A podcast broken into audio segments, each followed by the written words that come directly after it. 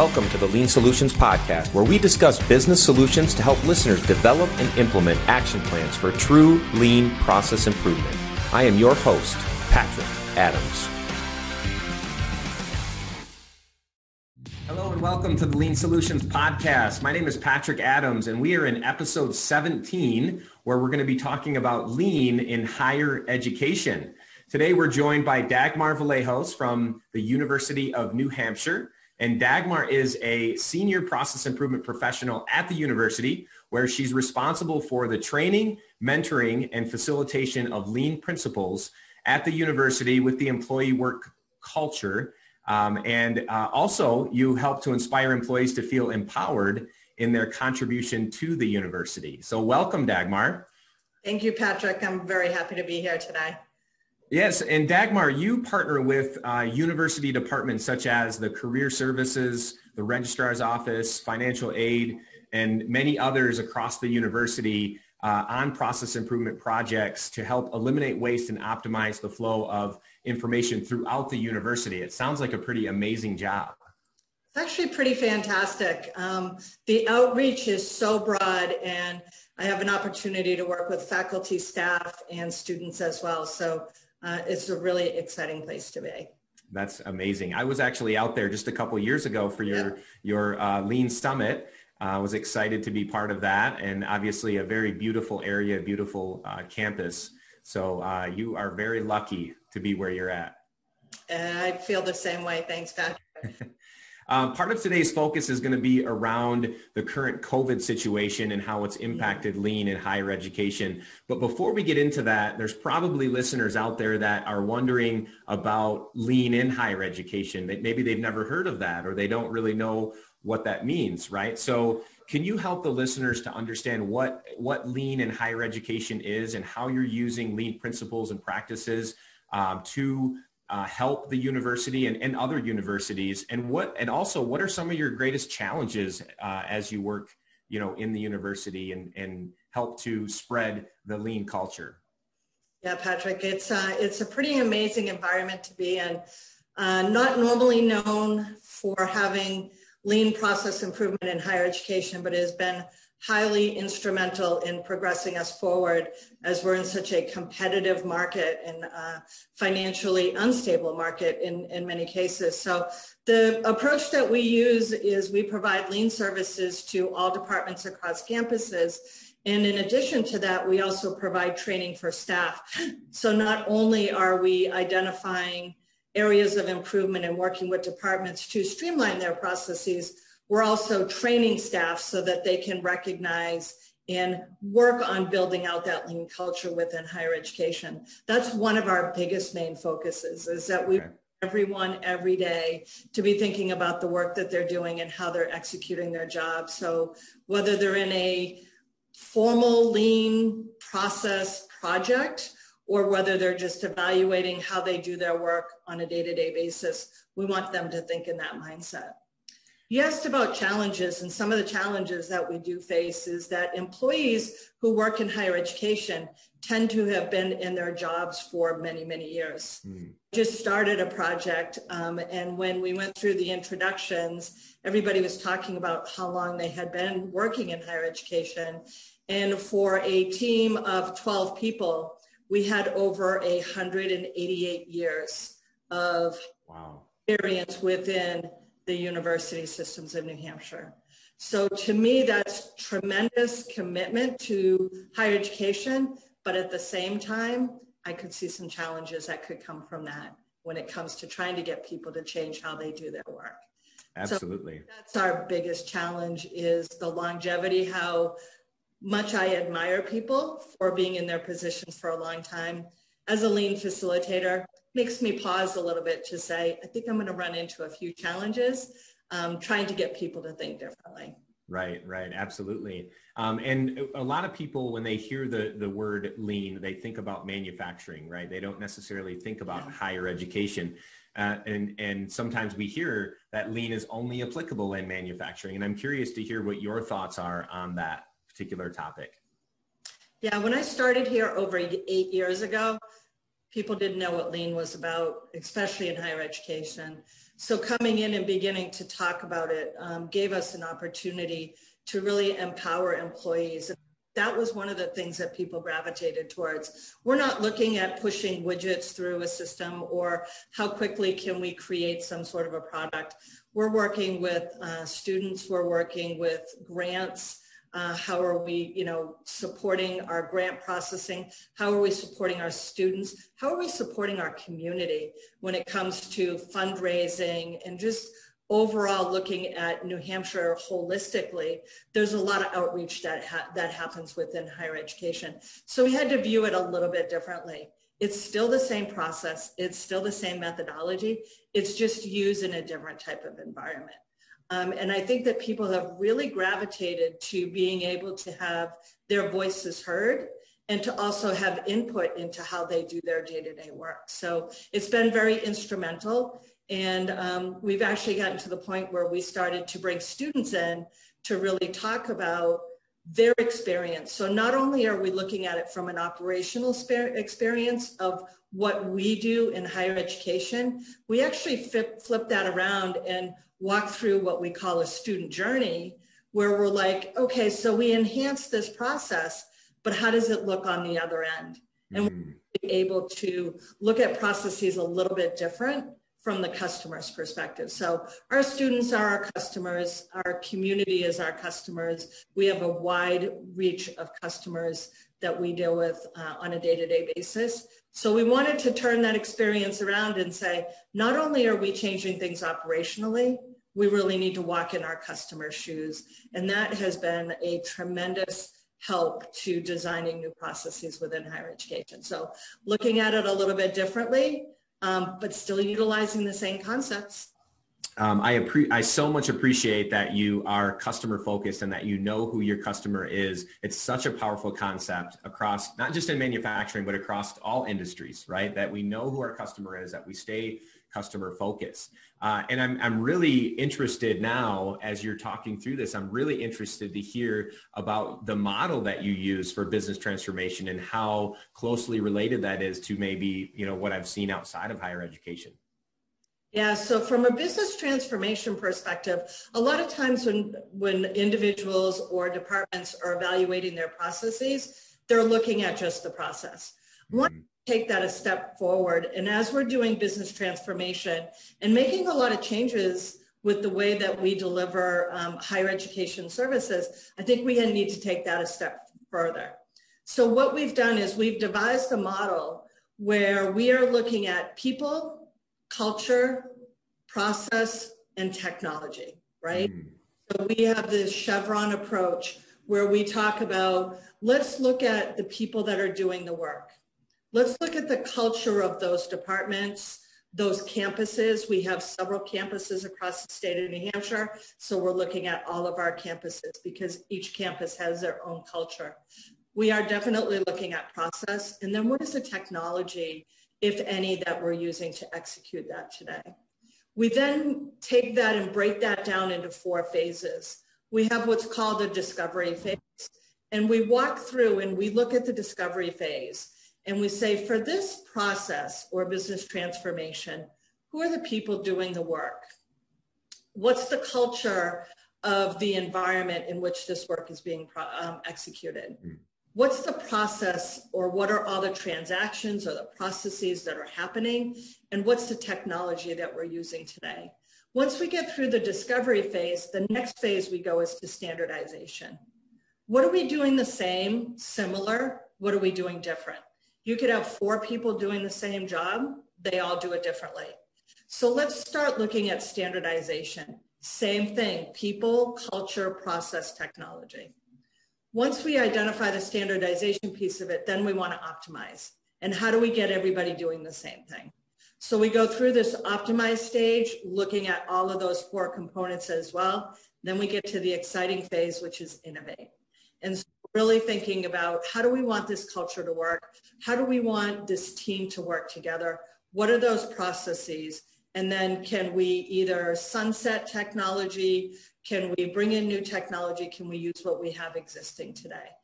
taking that approach has really opened the eyes of a lot of people to really say, we're looking at more than just processes, right? Sure. We, we need to take that approach. And um, it's been pretty successful.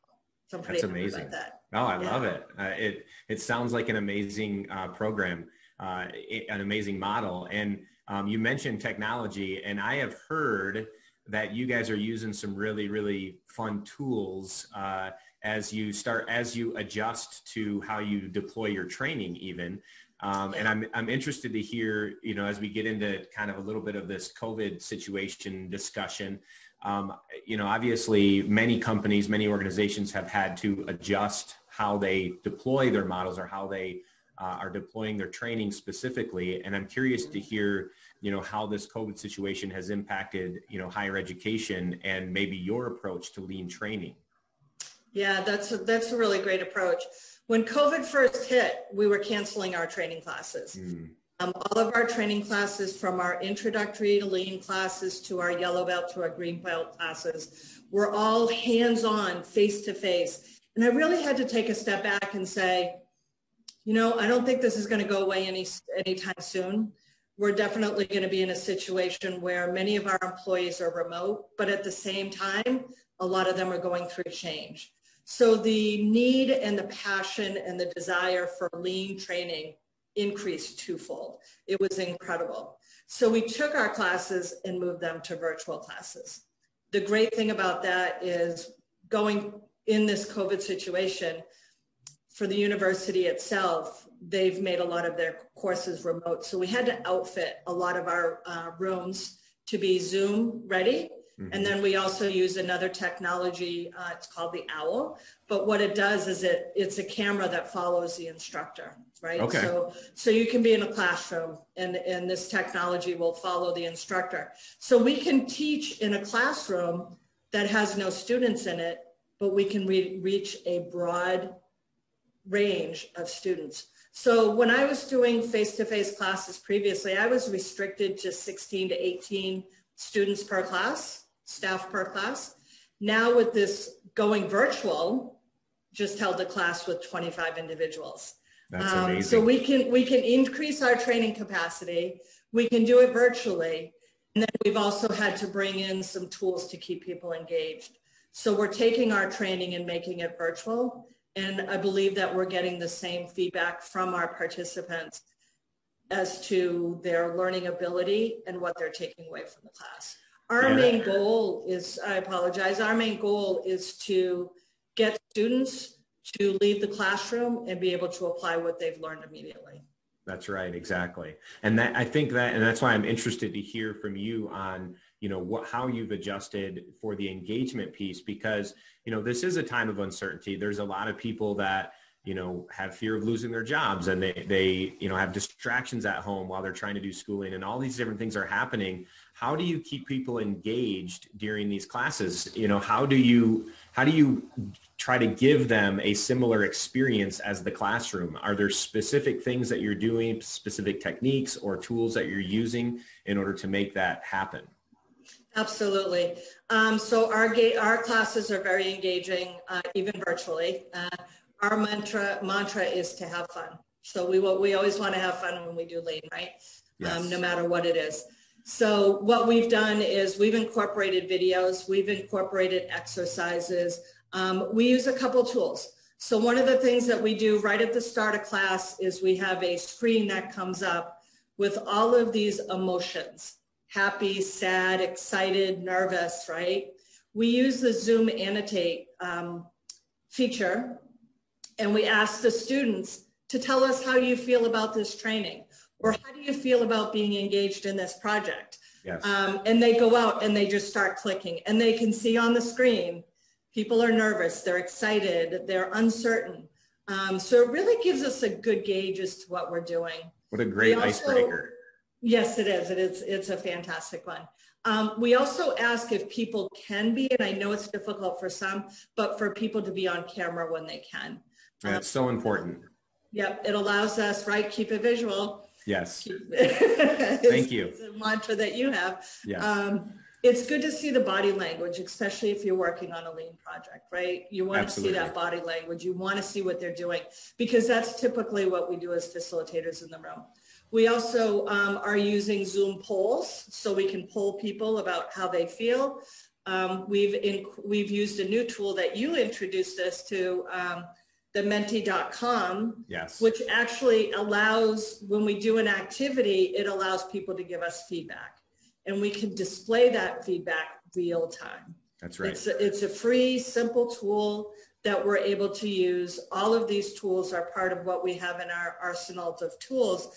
Um, and we're able to utilize that. That engagement with people is we know that they're listening, we know that they're paying attention, and we know that we're getting their feedback. One of the things that we've done for our Greenbelt training, which we're going to be doing our first one virtually uh, in the month of December. So here. I need to teach facilitators how to be facilitators, and we're going to utilize um, case study tools and breakout rooms within Zoom so that we can give the training and then we're going to have the group break out into these breakout rooms and we're going to give them a problem to solve. Oh, I love that. They're going to come back. Um, so we're trying to be very creative in how we deploy our training. We know that there's distractions at home, dogs barking, kids running through, making yep. sure your kids keeping up with their schoolwork while they're doing it. We take all that into consideration um, as we go through this. And uh, people are very appreciative of that. Yeah. Getting That's, done what they need to get done. Exactly right. Do you know, it, it, are other universities uh, doing similar things? Do you know, are, are you connected with some of the other universities that have uh, lean training or, or uh, any type of process improvement activities? Do you know, you know, what's happening, I guess, across the U.S. at, at other higher education? Yeah, I mean, with, there's been a lot of communication through LinkedIn. Okay. I've got a lot of connections through LinkedIn, and we we talk about things, and you know, people look at what we're posting. We're you know we're looking at what other people are posting. We're doing some research. I've had several institutions that have reached out to me and said, "Hey, Dagmar, how can we get a lean program up and running? How can we train our staff?" Um, how's it working for you? So it's, it's been really great to make those connections with other higher education institutions. Sure. Be able to talk through how we can do things in this this new world that we have. You know, mm-hmm. um, higher education itself was you know facing a lot of challenges with competition financially. Um, you know, a smaller student demographic, so we've got less students to choose from. So we kind of really had that before COVID started. And then when COVID started, that just, you know, made the problem that much bigger. Mm. So we need to be working together um, as a community to really share our ideas, whether it's our institution or another. I think having that connectivity with other people and learning from other people um, is just going to provide value to those that we serve and the communities that we serve. Absolutely. So. Um, and you mentioned financial. I'm curious to know how uh, COVID has impacted higher education. You know, in in their current state with everything that's going on. Has, has there been a pretty large impact? It's been a large financial impact on higher education. Think about it. Um, we don't have, you know, we have last spring when COVID hit, we had to send all our students home. Mm. We had to refund all their housing, their dining they weren't on campus spending money. Um, we had to quickly get our faculty in a position where they can teach remotely 100%. Um, there's a lot of costs involved around that. Um, we as staff are uh, tested every week for COVID. There's a cost associated with that. Um, so, you know, financially, it's, it's, it's been a little tough. We, over the summer, made a goal of trying to get our students to be on campus until November 20th. That was our goal. Um, our community was very strict about all of the COVID uh, restrictions that we had. Students were complying, and I'm happy to say that we met that goal, and our students were able to stay on campus until November 30th. um, I'm sorry, November 20th. My apologies. Okay. November 20th. They're now home for break and they'll finish out their semester remotely okay. so that we can keep those numbers down.